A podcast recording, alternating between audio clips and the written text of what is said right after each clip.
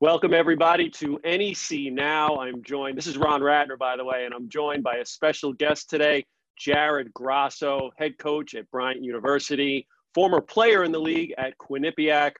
Jared, thanks for joining us today. Uh, how's it going? How's the quarantine for you and your family? You know, it's day to day. We're plugging along. Family's healthy, so I'm blessed. Uh, it's been obviously an interesting time in terms of managing a basketball program and managing my family, but doing the best we can and taking it day by day. Congrats. I heard we have a new addition coming to the family this summer. We do. I'll be a girl dad. I have a baby girl due in August, so exciting times there. So uh, things will get a little more hectic around this house in a couple of months. So you'd be three fifths on the way to a starting lineup, correct? There we go. All right, let's talk about you as uh, growing up as a student athlete. Um, you were a Long Island kid. You played at St. Anthony's. Was basketball in your blood from the get go growing up? Yeah, I mean, my father was a coach. I've, I talk about my father all the time. You know, I grew up son of a coach, and I say ball, basketball's put in my hand when I was three years old, and I never let go of it. I, I grew up in the gym. I grew up running around the gym, watching my dad's teams practice, and so something that from a very young age was something I fell in love with very early on. And I was blessed to be around my dad and, and a lot of great mentors during those years high school, college, professional coaches that I was able to learn so much growing up, learn about the game, and most importantly, just develop the passion and love for the game, which for me is the most important thing. It's something I fell in love with, and it's never changed. You had a heralded high school career. Um, as you were getting recruited, you're looking at Quinnipiac. They're transitioning from D2 to D1 at that time under Joe DeSantis.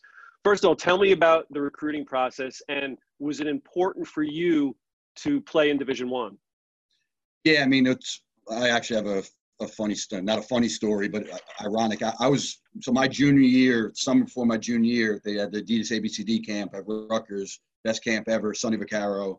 I went to the Adidas camp, played pretty well, and had a ton of recruitment. Had 25 Division One offers. Um, thought I was going to end up playing at Stanford or some high major school a week later, I went out to Vegas. I shot about one for 52 from the field, came back home, and my recruitment kind of slowed down a little bit. So, um, Coach DeSantis that was there with me from the first day you were allowed to call juniors all the way through in my recruitment was really aggressive recruiting me. And when he came in, I remember on his home visit, and as Coach D can do with his, you know, his Bronx accent and his New York swagger, came into my living room, and I fell in love with him as a coach and kind of what I thought he could offer me. I knew I could go in and play right away. Um, and that, that was the most important thing for me. I was one of those guys that I, I needed to play. If I was going to be sitting on the bench, I wasn't going to be happy. And I knew it was a program they were going from Division two to Division one, and had struggled at the Division two level. And I was confident enough that I just thought I'm going to go there and we're going to win. And it, it was a Coach DeSantis sold me a vision, and in my mind, it was we're just going to win. Like I don't care. Division two, Division one. I. I didn't even understand it. I knew we were going to be Division one. We're playing UConn in our first game, and we're going to win. And to be honest, it was the best decision I ever made. So your first year, you actually uh, Quinnipiac starts off pretty good. You win four of your first six games, and then you get into league play. Team wins six games in their first uh, season in the NEC. Pretty good year. How was your transition from high school to college ball? Well, I remember my first play of my college career. We're playing UConn. They're number one in the country. We're number 300 and there are 315 teams. We were number 315 in the country. I'm guarding Khalid El-Amin. He catches the ball at the top of the key. I get in a defensive stance. He takes a dribble. I'm with, I'm with him. He takes a second dribble. I'm next to him. He puts his forearm into my chest. I'm on the floor. He's shooting a layup. Gampel's going crazy. So it was it was in uh, it was different than uh, what I'd experienced before. But for me, my first college game, playing in that environment, um, and I was thrown to the fire. I played 35 minutes a game as a freshman, and I think it was, it was what I wanted. I wanted to play right away. I wanted to play a lot of minutes. I was able to do that. I had a pretty solid freshman year, and that group, when we went from uh, being a four-win Division two team to a nine-win Division one team, we started to propel the Quinnipiac program there were two players in the early stages besides yourself that really helped shape the program. You had Nate Pondexter and Bill Romano. So I want to talk about those two guys for a second. Now, Nate, to me, is one of those forgotten sort of NEC players along the way, but one of the best. He could do it all. He's the kind of guy that'll lead your team in points, rebounds, assists, and steals. Like he could just do it all. What did uh, it was two-time All-Conference? What did Nate mean to the program when you arrived? I mean, he's the best player I ever played with. I, we still talk all the time. Uh, he, he was special. Like you said, he could do everything. He was really a big point guard. He was just he was today's version of just a player. Could play any position. Could guard one through four. Could play the one through four. Could handle it. Could shoot it. Made big shots. Unorthodox game, but just a baller. Was an under the radar guy who nobody heard of. Went to uh, junior college in New Hampshire. No one knew who he was, and came in and he was the guy who, when I came in with that class, me, Bill, uh, Nate, Jamar Fields, I was like, who is this dude? Like, he could play. And I said, we actually got a chance to be pretty good. This dude could go. Um, but he, he was just, he was special. And he was a winner. And he had a smile and a personality that could light up a room, light up a gym, light up an arena. I still see him. He came to our Maryland game this year and just seeing his smile. He was the kind of guy who'd walk in the locker room, you see his smile, and you feel better. He's just one of those guys you want to be around which led to great leadership from him as well. So true. Uh, let's talk Bill Romano. Kind of, sort of, an at this point, like an old school, back to the basket, good footwork type of player. Also, good personality. We had so much fun with him in the early days and with Tim Capstraw. Um, how important was Bill to the evolution of Quinnipiac in D1? Yeah, so when, we got to campus, me and Bill bet, met the first day. Obviously, we stepped on campus, and we're best friends ever since. He's my son's godfather. Um, and another one who under recruited, under the radar. You know, is he too slow? Is he athletic enough? Well, no one could guard him in the post. He still has the best up and under move I've ever seen. Great footwork, great hands, great feet. And you're right, he was kind of a throwback where you could you really had someone you could throw it into the post to who could score. And he was a winner, and he was tough, and he was competitive, and he was nasty. Um, and, and the biggest piece of it, like we all got really close. And it's one of those things that I try and talk to my teams about now. Like I have a special bond. Like I have a group chat with my former players, my guys I played with. Like we all got really close really quickly, and I think it was the reason that those first two years we got pretty good. We had a group of guys who loved to play and loved to spend time together, and those two guys were really good players who could have played at a higher level. You know, now with all that level stuff and transfer stuff, those guys they would have been transferring to Duke and Kentucky. those guys they were guys who could play at a higher level, and we ended up together, and it just it's crazy how it worked out because great players who I ended up having good, great careers together. And now we're able to talk about it and kind of laugh at the stories of playing for Coach D and some of those times. But those two were like really good players that aren't talked about a lot, but are really, really good players. Absolutely. Uh, so they go to let's go to season two, your sophomore year. Everything changes this year. You're 12 and six in the conference. You win 18 games. Nate has an MVP level year. You got you, you got Billy Ivory Stanley has a real nice season there. Was heading into that year, was this something you could have anticipated the leap that the team made? Yeah, I thought we had four. It was that was an interesting group. I thought we had me, Bill, Ivory, Nate, and then Chris Stone was like the solid, just roll guy who could guard, defend, didn't need to shoot the ball, could flow the ball, and we had four guys who were double figure scorers, and we're all different, and we kind of had interchangeable pieces. Um, so I thought that group really just meshed well together. It was one of those teams that had you know, a little bit of size, had a post player, had a couple flow guys off the bench, and we had four double dip, double figure scorers. And I still believe if that team could have played in the conference tournament, and we we could have been an NCAA tournament team, we could have beat anybody on any given night. I think it was a talented group that just played very well together. Agreed. Um, so that year for you personally, you shot uh, over 43% from three point range, finished second in the league. You know who finished first that year in three point percentage? Who was it, Krimmel? Rob Krimmel did. Yep, he just edged you out by percentage points. Um, uh, which I, is funny now. If I knew that, I would have got a few more shots up to beat. um, what's the art to being a great three-point shooter? Repetition. I mean, you, you got to be in the gym. You got to you got to be a gym rat. I mean, it's, uh, it's funny. I was on a Zoom call with my guys last night, and I was, I was talking about shooting. I said, if you want to be a good shooter, go get in the gym, and become a good shooter. Like you control that if you take a thousand, I don't know a lot of guys who take a thousand shots a, a day that don't turn themselves into great shooters. So for me, it was about repetition because I didn't have great. I'm a son of a coach who didn't have great form. My hand was on the side of the ball. I didn't have proper backspin.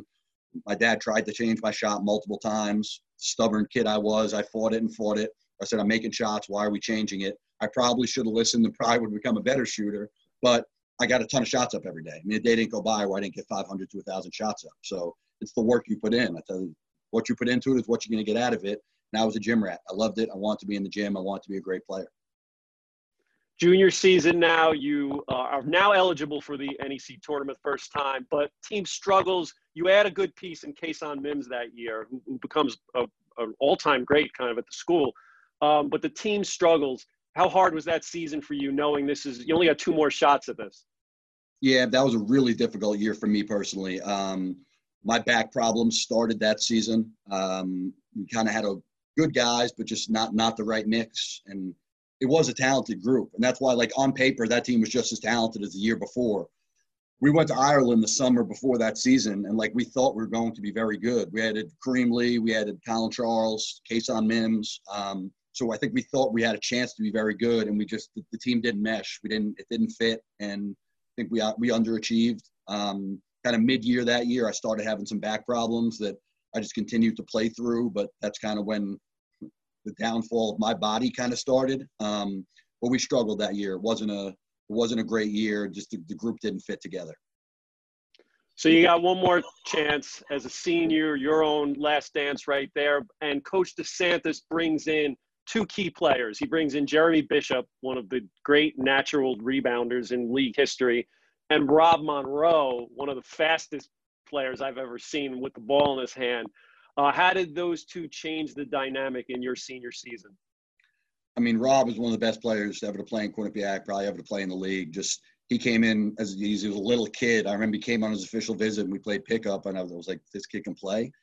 They can pull up threes from 25 feet, going guy by guys with his speed.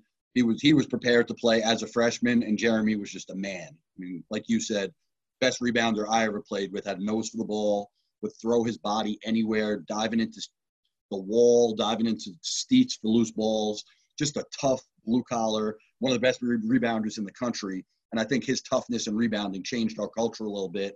And it, it was a fresher group. There was a freshness to that group. Rashawn Banjo started to turn the corner yep. a little bit. Kason was a year older and a year better. So I think that group we saw was where we started to turn the corner again. So the team, it's it's funny. There was a lot of talent on that team, but you guys were struggling into February. You were six and nine in the conference. Then you start to pick it up. You win four out of your last five going into the NECs. This is your chance right here. And the first game, you got to go to a Wagner team, one of those Jermaine Hall teams that was really good, that would win the title the following year. You're going into that building. You go in and you win there, which was impressive to me at the time. Did that win?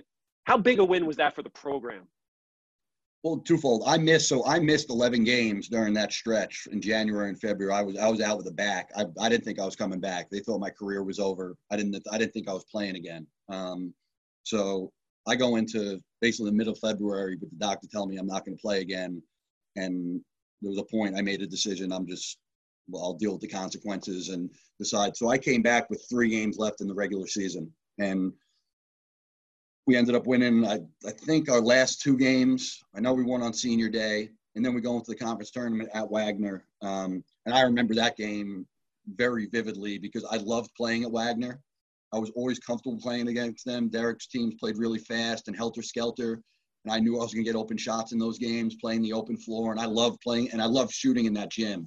I always played well in that gym. So I think we went in there confident that we could win. I mean, if I I felt like if I didn't miss 11 games that year, our record would have been a little bit different. Um, and so we go in, we beat a really good Wagner team with Jermaine Hall, and I think we that was one of the better games we played that year. Um, and it wasn't a surprise. We thought we were good. Like we, we walked in that gym thinking we can win. It wasn't one of those upsets where they didn't play well. No, we, we I think we were just as good as them. We walked in that gym thinking we were going to beat them. You move on to the semis. The, Wag- the first two rounds were at Wagner that year. So you play a UMBC team, the uh, Peter Mulligan team. That was another super team. Um, you win that. You find yourself after a nine and nine league season. Uh, you are in the final. Okay, this is your your your your big chance here.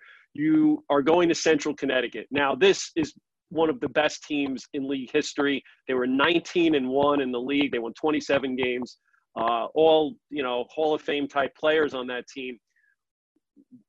Was your confidence level the same as it was after Wagner, and how are the practices leading up to that game?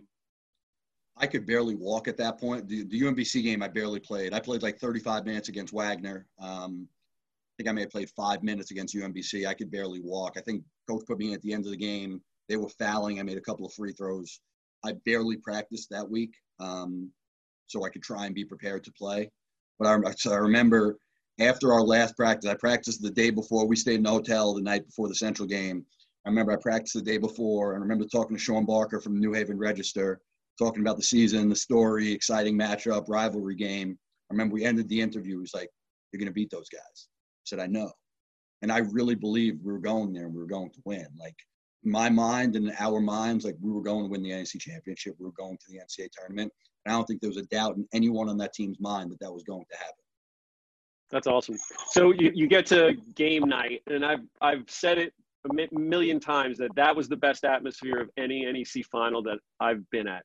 90 minutes before the game, the, the, the, legions of fans are on both sides of half court, the gold on one side, the blue on the other side, and it's deafening. 90 minutes before the game. I've never seen anything like that since.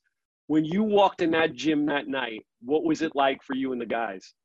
I just got goosebumps thinking about that moment right there. Um, I was the first one to walk on the floor for warmups. So I, I'm one of these guys nuts that I got to get my shots up before a game. So I, I get in the locker room quick. I get dressed really quickly. I'm always the first one out on the floor. Like I'm 30 seconds, not like the guys nowadays that takes our guys 37 minutes to get dressed. I'm 30 seconds. My stuff's on. I'm on the court.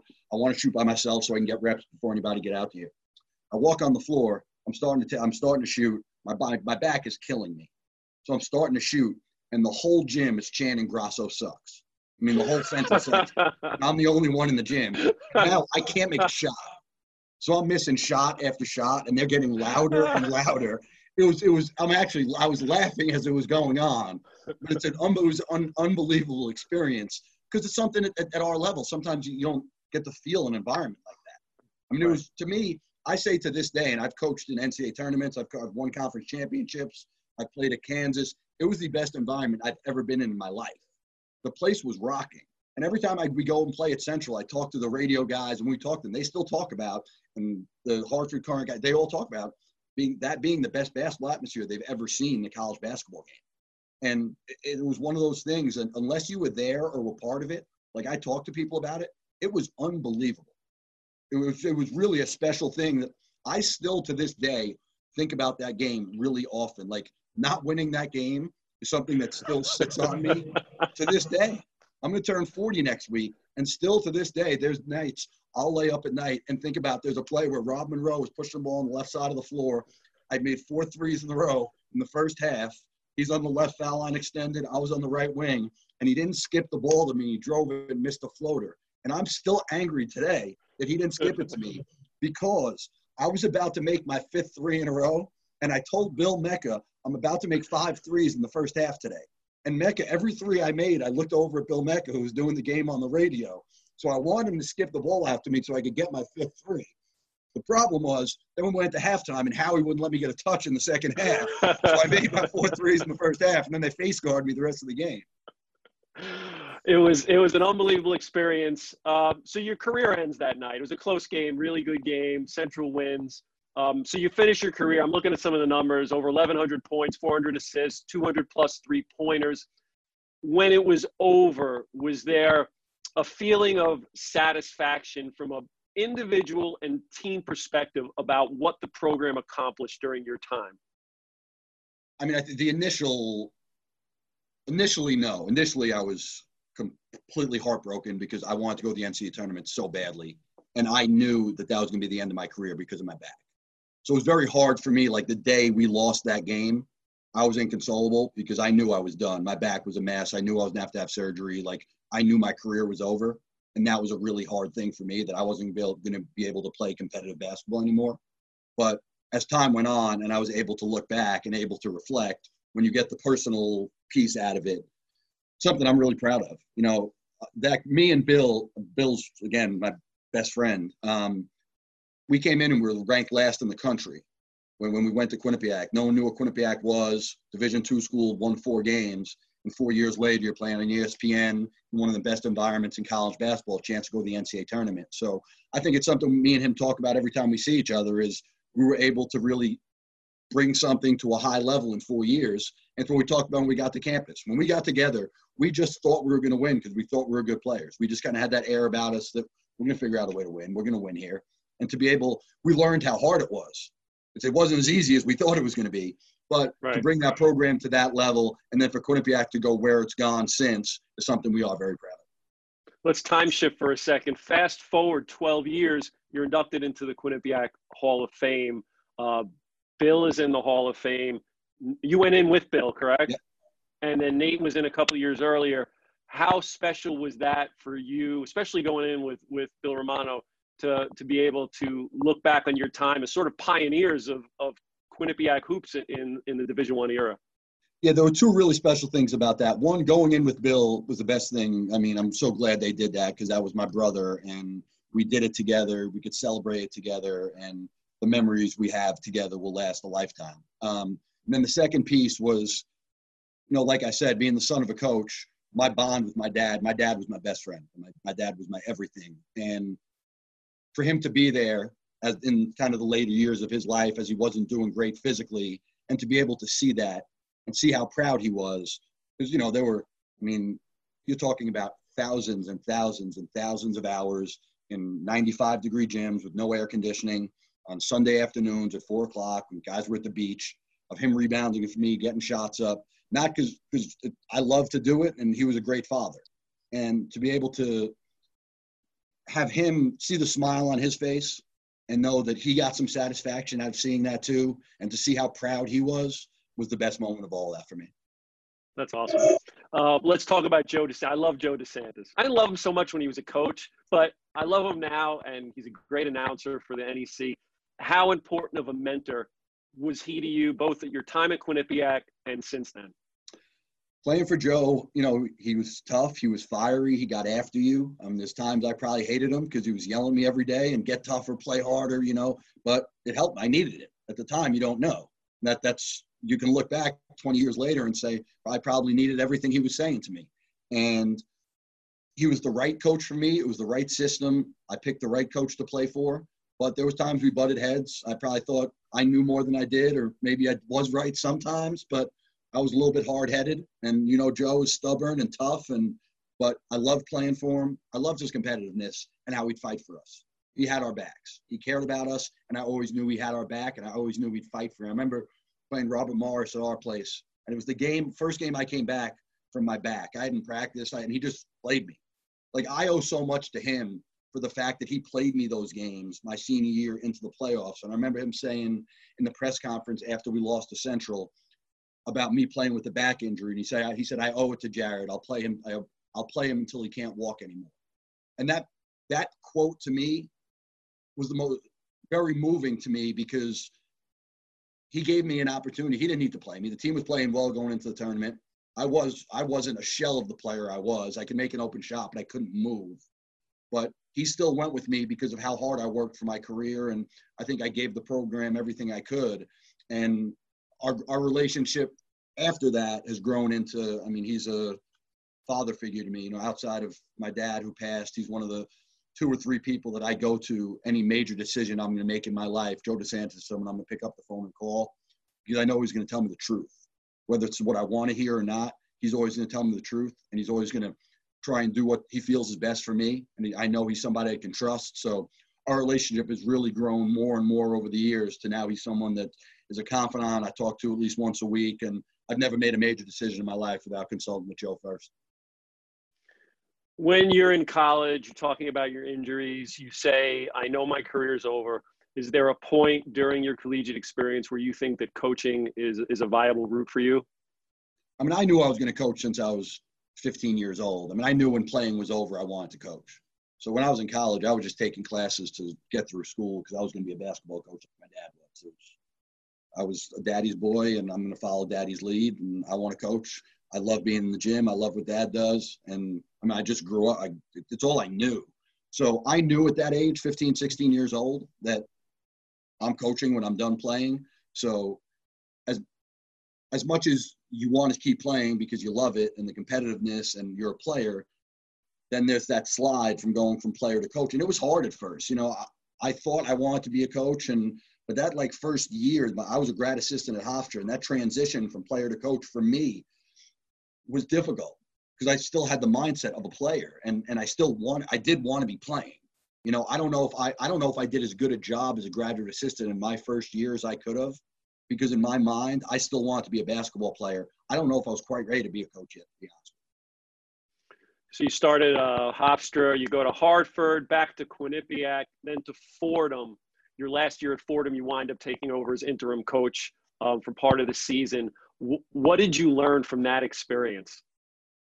I was on the phone with the junior college coach this morning, just talking about being young. He was a young, he was a young head coach. Uh, it was the best three months of my life, and we didn't win many games. Um, I learned everything I needed to about what being a head coach is all about.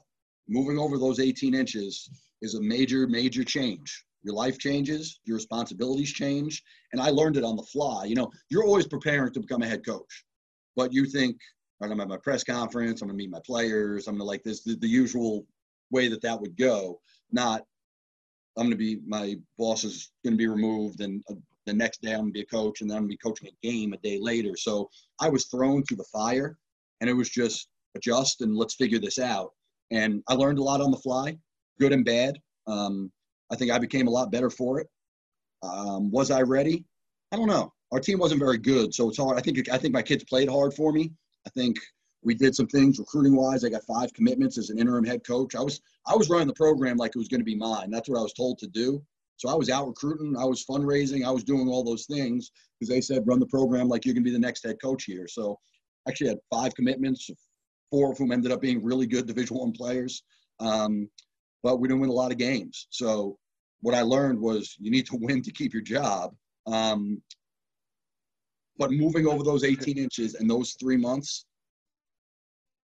gave me the the vision of what I needed to do to become a head when I become a head coach again, the things I do differently and how I prepare differently. So I think it was it, it was the best thing that ever happened in my career, to be honest with you after Fordham, you have this unbelievable eight-year run at Iona, five MAAC titles, three in a row. At one point, you recruit all these great players come in under Tim. Uh, what was the what's the key for you to recruiting at this level? I mean, I think evaluation is the biggest piece. We went two ways. At Iona, we were really good in the transfer market, and we got some real under the radar guys with no Division One scholarship offers.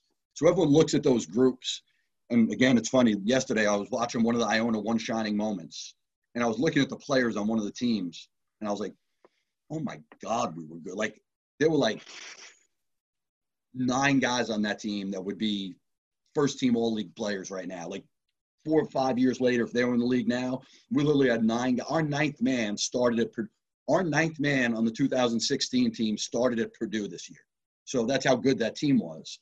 Um, but he didn't have any Division One scholarship offers when we took him. He ended up transferring. We had guys, you know, we had AJ English, no Division One scholarship offers, 2,000 point scorer. Ced Casimir, no Division One scholarship offers, 1,500 point scorer. So it was kind of a combination of some high major transfers, some JUCO transfers, and older guys, and then some good evaluations of high school guys who were the right fit for Tim's system. And I also did work for the best basketball, arguably the best basketball coach in the country, who's a wizard. So you put that kind of talent together, and then you have that such a great coach. It was a perfect storm. You spent eight years there. I'm sure along the way there were there were some jobs along the way that that were probably attractive to you. But in 2018, you get your chance at Bryant. What made the Bryant program attractive to you to leave a really good situation at Iona? No, it's funny. When I came up for my first interview, I got there early. It was snowing. I kind of took a little walk around campus, and place was beautiful. Now, just walking around, you kind of get a feeling. I was like, I'm going to get this job. And I was involved with other head coaching jobs at that point. I had just come back from inter- interviewing somewhere, so I had some other things going on. And I actually was offered another job before Bryant offered me their job. Um, I was on campus and just kind of got a feeling. I said, I think I'm going to get this job. I think they were like they were bringing about seven or eight guys in for on-campus interviews, and I walked in there and just it it felt right it felt it actually felt Quinnipiac-ish to me in terms of the campus and the fee, just the kind of the family feel of the place. And this was just walking around campus. Then I had a chance to meet with the administration, meet with Bill, and after sitting down with Bill and then uh, Ron Machtley, I mean, the leadership was unbelievable, and their vision for what they want Bryant Athletics to be, and in turn what they wanted the basketball program to be, was really eye to eye with what I was looking for. And I thought it was a place my family could be happy, and a place where we could be successful doing it the right way by working really hard, bringing in good kids, bringing in student athletes, and most importantly, it's such a family atmosphere. My family and children and my wife are such a big part of this for me. Like this isn't just my own journey. My family is part of this journey. And I wasn't going to take a job somewhere that they couldn't be a part of it. And it's great because they can be around. I live seven minutes from campus. My wife can stop by. My boys stop by practice. I bring my son to press conferences with me. That's because of the way I grew up around the game. That stuff's very important to me that they can be a part of my coaching journey and I can hopefully raise them the same way I was raised. Competitive, competitively speaking, Bryant had a really good. They had like a three-year run from 12 to 15, where they were, you know, near the top of the conference. They kind of they've fallen on hard times. It was a two-win league season the year before you got there there was there was some talent for sure. You had you know Adam Grant and and Ndugba and Towns were were were were there for you. What were your initial goals when you took over your first season with what you knew you had coming in and who you knew you had coming back? I mean, my goal is always going to be to win a championship. So that's what we talked about from jump. Now those guys had to learn. It sounds good. Like we we all want to talk about winning championships and we all want to talk about how hard we're going to work, but you guys don't know what hard work is yet. And I think it was a little bit of this is the way I do things. Uh, Tim O'Shea had a good run and very good basketball coach. Now we have kind of we're going to do things a little differently, um, and just teaching my style, my culture, uh, the way we were going to handle ourselves every day, the way we were going to work every day, and for them it was an adjustment. You know, the early on, some of them I think were looking around like, "What just hit us?"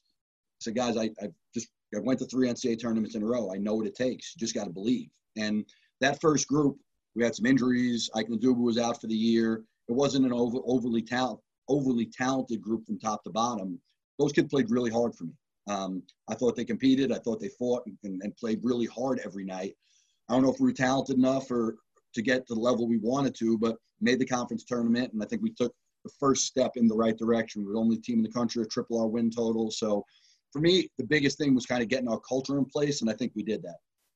Were you, by the year's end, were you satisfied with the progress that the team made from the start of the year to the end of the year?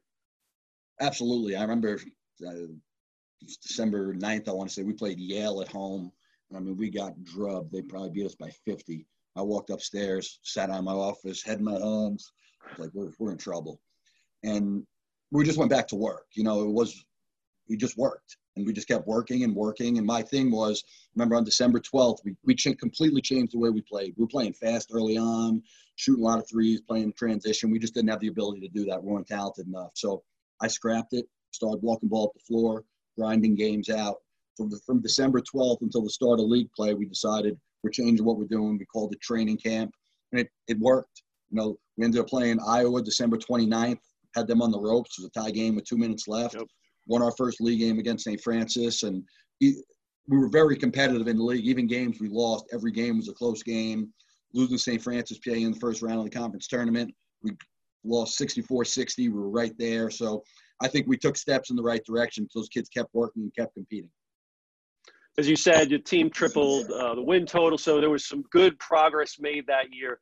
You head to the uh, this past season you bring in some more talent. You got Michael Green and Benson Lin and Charles Pride and Hall Elisias. A lot of talent. Did that did the influx of talent that came in, did that change the way you approached the season style wise to do things that you maybe you wanted to do the previous year but you couldn't? You know what? Closer, but we still had Bash Towns coming back and obviously Bash's season didn't go the way we wanted with the injury. So I didn't I wasn't going to we'll play much faster moving forward than we ever have before. This year will be look like a different team. Um, so we were gonna we were going to play differently, but I still had Bash, and I wanted to play through Bash because he made such strides. He had a really good uh, junior year. So it was a strange it was a strange deal early on because Bash was out. We're practicing a certain way, but when he comes back, he makes you a little bit different. He's a really good player, and we kind of went through three seasons almost where our team changed, and I had to figure out how we were going to play with this group of guys. So I don't think we ever. I think we played very. We had a stretch. We were very good defensively early on, um, and kind of found our identity defending. But I never really got our group to play the way I thought we would, because our team with injuries and guys coming back and out and back and out, and never had the group that I thought I was going to have going into the season. With those three freshmen that came in, two it's like a two-part question. Did you think that they could have the impact that they did? And I guess the other part of it is are you is there some nerves as a head coach to do the sort of the trial by fire approach where you're, you're going to put them out there and let them sink or swim? I knew those kids could play and I knew they had really good work ethics. Guys who are gym rats, I trust. If I trust you, I play you. And those guys work really hard and put a lot of time into basketball. And Benson Lin has the best work ethic of anyone I've ever coached in my career. Hands down, it's not even close. Spends more time in the gym than anybody I've ever seen. And that's and I've coached a lot of good players with good work ethics. Charles Pride Mike Green are all in, in the gym all the time. So because of the way those guys are wired, there was a trust level with me early on. Now, I like guys who are like me. I like gym rats. I like guys who love to be in the gym. I want guys who love to play basketball because I have a major passion for it, and I want to be around guys who have the same passion. And those three had it. So I was going to give those guys some rope, and those guys they were talented guys. You know, they earned what they got. They didn't just play because I was throwing freshmen. They were my better players. I, put out. I'm going to play my best players. I'm trying to win. That's my job. Those guys were my best players when I was playing them, and all of them had some really good games as freshmen. And then you add that, yes, they were thrown to the fire. Best thing that ever happened to any of them. You know, Mike Green was exhausted by the end of the season. I remember talking to his dad with like two games left. He's like, he's shot. I said, well, you better figure it out because he's playing 38 minutes a game and he's my best player right now. So, but you know, he just he's, he's a tough little kid and he's a I mean, he didn't have a Division two scholarship offer when we took him. He was the NEC Rookie of the Year. Why? Because there's a toughness and a swagger to him, and he fits me. When I went to Quinnipiac, at that point when I signed with Quinnipiac, I had no Division one scholarship offers left. I like guys like that with a chip on their shoulder. I think those guys tend to overachieve, and I think these those three guys you named are going to be overachievers. Another player last year we, we mentioned was uh, Hall Elisias. Now, a couple things with him is it a luxury to have a first the luxury to have a rim protector like that which not everybody has and two is and i noticed this a lot you, maybe you'd be on a bad run you'd call a timeout you're coming out of these timeouts and you're running these screen and roll alley oop deandre jordan like plays for him that that worked a lot that worked a lot to have a guy who can play that screen and roll style with your with your quick guards how important is he to the success of your team yeah, Hall's unique. I mean, he's obviously an elite level athlete, elite level shot blocker, and he played the second half of the year completely banged up. I mean, where he was at in like the end of December until right before the our FDU game. So I don't know the dates, but like he was really good. He hit his stride where he was healthy. I mean, he was freakish athletically. Had games with eight, nine blocks. He had a game with eight blocks in the second half. And like you said, he can put pressure in the rim. So when you have little quick guards, and you put them in ball screens and you have Hall rolling to the rim, it better be rim protection or it's going to be a dunk. So he does make your team dynamic. Um, separated shoulder, then had a sprained ankle, so missed four or five games, and he was never back to his healthy self the rest of the way. So I, I think he struggled a little bit down the stretch, but he's a unique talent, and I'm mean, physically he's as gifted as as anyone I've been around, and I think he has a chance to have a really good year for us this year if he, if he can use this offseason the right way we saw the end of Adam Grant's career this year. What an outstanding ball player. Uh, one of my favorites. Um, he always seemed to show up in the big games. We always looked throughout his whole career. This year against Rutgers, he went 23, 6, and 6. Um, always playing his best against the best. What made him such a great player in your mind? I mean, he got to go and making shots. There was nothing you could do to stop him from scoring. And I, I didn't have to run any plays for him. He was just going to find the ball and get a shot up he's actually really unique that he loves shooting threes off the bounce. So he'd be he'd catch the ball open, want to shot fake, take a dribble, and take a more difficult shot. Like he's a hard shot maker. He'll miss open ones, but he'll make shots from 27 feet, falling away. But he's he's Absolutely. a high high level shooter. Um, and like you said, at Rutgers, at Maryland, those at Iowa, those big time games, he was always up for those games and always made big time shots. And he'd always make those silencing threes. You know, you'd be up eight, the team would be making a run and he'd bury a 25 footer. So obviously we'll miss his explosiveness offensively and the way he could shoot the ball. One of the more satisfying games this year, not just for you and Bryant, but probably for the whole league, is when you go into Fordham and you beat an A10 team on the road pretty convincingly, sort of going away at the end. How satisfying was that for, for you in establishing your program? Yeah, I mean, it was a big step for us to win uh, a, a, money game, an Atlantic 10 game. You know, anytime you can go on the road and win a money game, I think it's big for a program at our level. And Bryant had never beaten a team in the Atlantic 10. Obviously, I coached at Fordham, so there was some, I had some family and friends there. So it was nice to, for me getting back to New York with family and friends, able to see it. So I think it was a great win for our program. And it's the kind of thing, again, you're just trying to springboard and get better every year. For me, it's about taking the next step. And that was a step for us. Never had an Atlantic 10 win. It was our first, for me, our first buy win. So just a step moving forward. I know that for you, and you say it all the time, that packing the Chace Center is important to you and getting the, that fan support. And one of the games that stands out to me this year was the Columbia game, where um, Simmons comes down, steals the ball, dunks it at the end to win the game for you. Places going berserk.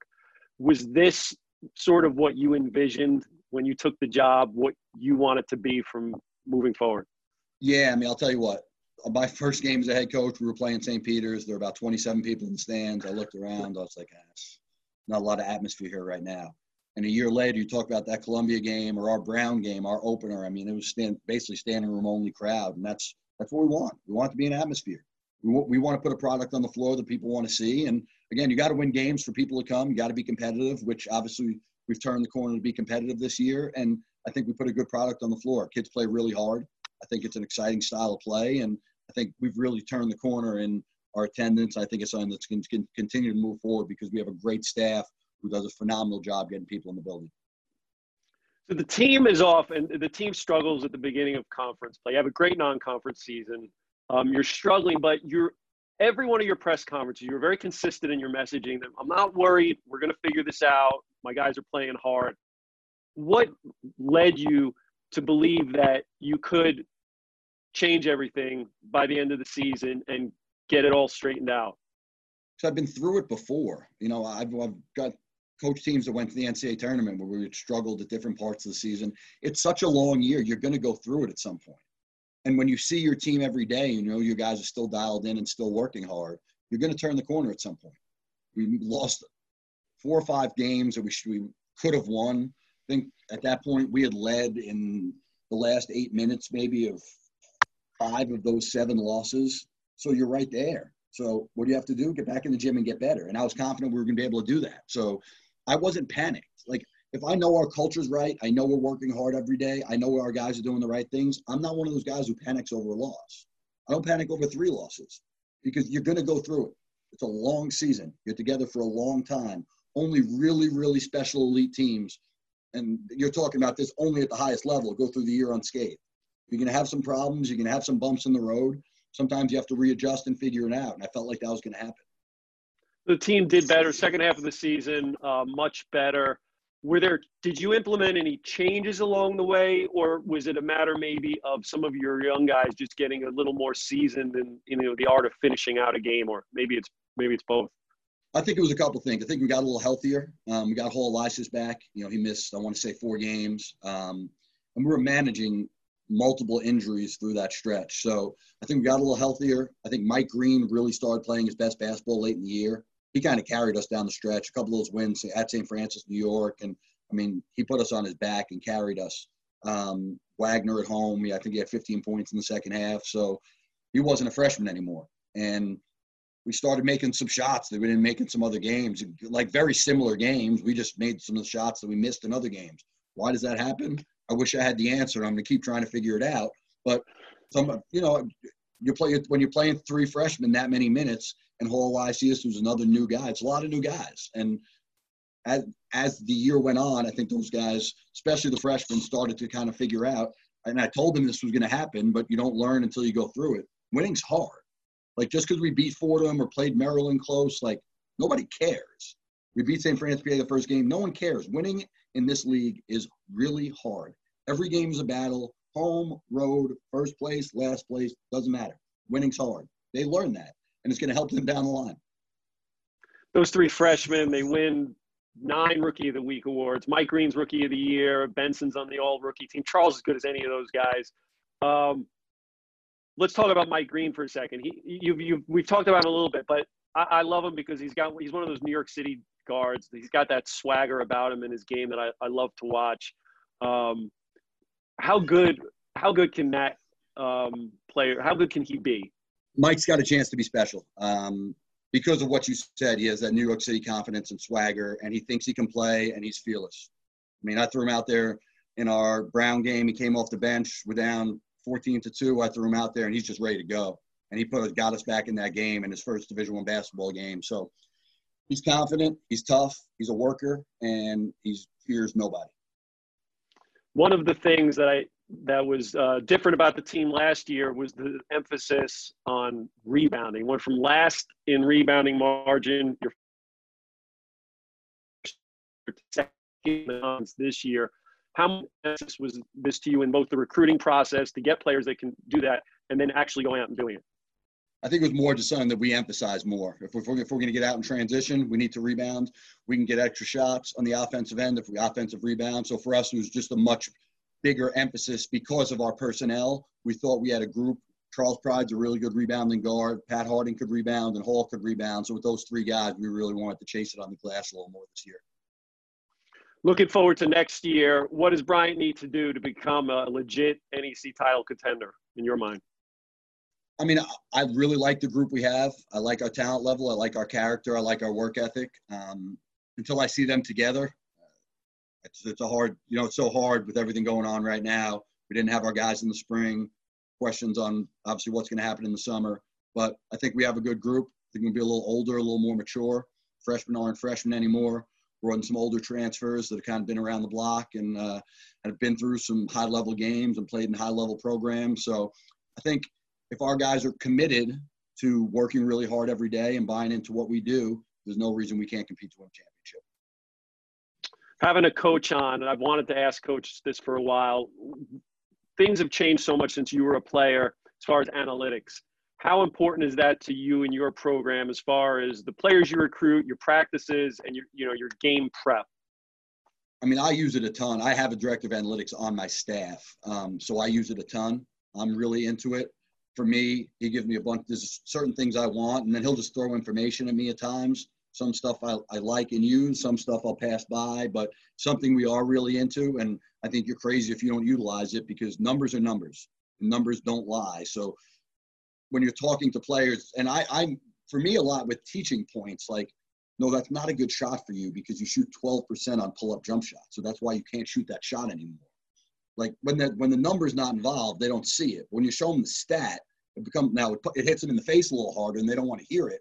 But numbers are numbers. So I use them a lot. I think it, you, I think you'd be crazy not to, and I'm blessed to have a director of analytics on my staff who's a student at school that's going to be phenomenal. Couple more questions. Just talking about the NEC, what what would you say are the major differences, but if there are any, between when you played and now in this conference? Well, I don't think there's been a team like that Central team the last two years. I mean, I always think of Corsley Edwards and John Tice. And I mean, I remember having 25 against Central in a game my freshman year. And then we went to Central and I had Rick Mickens guarding me. Like, that was a really, really good team. So I haven't seen a team as good as that group since I've been in the league. Um, but I don't remember the parity like this. Like, I don't remember it being every game. Like, to me, every game is close. Every game is a dogfight. I feel like every game we're in. And as a player, I didn't feel like that. So the parity of the league right now, I think, is at a really high level. One of the things about the league now is that the coaches are high level coaches in in the way they go about their business. You're going up against your Tooles and your Krimmels and your Herendas, your Braicas, all these guys night after night. How hard is that knowing that there's how successful they've been as as game planners and game administrators? Yeah, no, listen, this is a, a, league with terrific coaches who do a great job recruiting and a lot of guys who have won a lot of games. So for me, I'm one of the young guys in the league who's still trying to figure it out. And there's a lot of guys who have had a ton of success for a long period of time, some guys for a shorter period of time. But you're never walk into a gym, you're coaching against high level coaches who've won a lot, beaten high major teams, gone to NCAA tournaments. So you, you know your, your players in for a battle, and as a coach, you're going to be in for a battle every night you as a player transitioned from D2 to D1. Merrimack did that this year. How impressive was what they did to you, the way they were able to come in and, and win the regular season? Yeah, I mean, Joey Gallo should have won National Coach of the Year. Um, Great. But it, does, it goes to two things. Joey did a phenomenal job with that team. Um, and when I say he should have won National Coach of the Year, I really mean that. Number two, it shows that upperclassmen at the Division two level is not a huge difference between those guys and the guys at our level. You know, it's there's a very fine line in all of this. It's not there's the elite guys. There's the guys who are playing at the blue bloods that are going to be NBA players and lottery picks. But there's a fine line between the rest of them. If you can get a group who care about each other, are willing to play hard, willing to buy into a system, and are coachable, then you can win games. It just goes to show you it's not necessarily the most talented team. It's a team who plays the best together. And they're the team who played the best together this year. Last question. I ask this as the last question to almost everybody. What makes Bryant such a special place? I think Bryant offers the total package for a student athlete.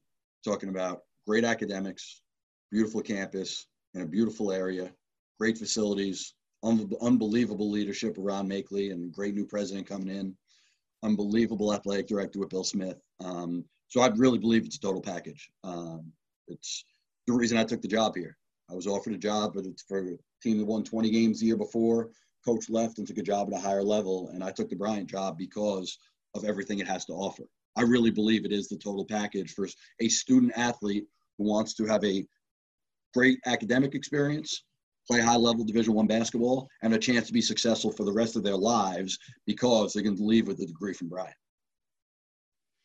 Well, there it is. Jared Grasso, a four year student athlete in the NEC at Quinnipiac, now about to enter his third year as head coach at Bryant. Jared, thanks so much for spending some time reminiscing, walking down memory lane. It was it was a lot of fun prepping for this and then and then talking to you as I saw you as a student athlete and now 20 years later as a coach. I appreciate it, Ron. Really enjoyed it. Best wishes to you and your family riding this whole thing out, and hopefully you'll be able to get back on the court, uh, and everyone will soon. So good talk to you.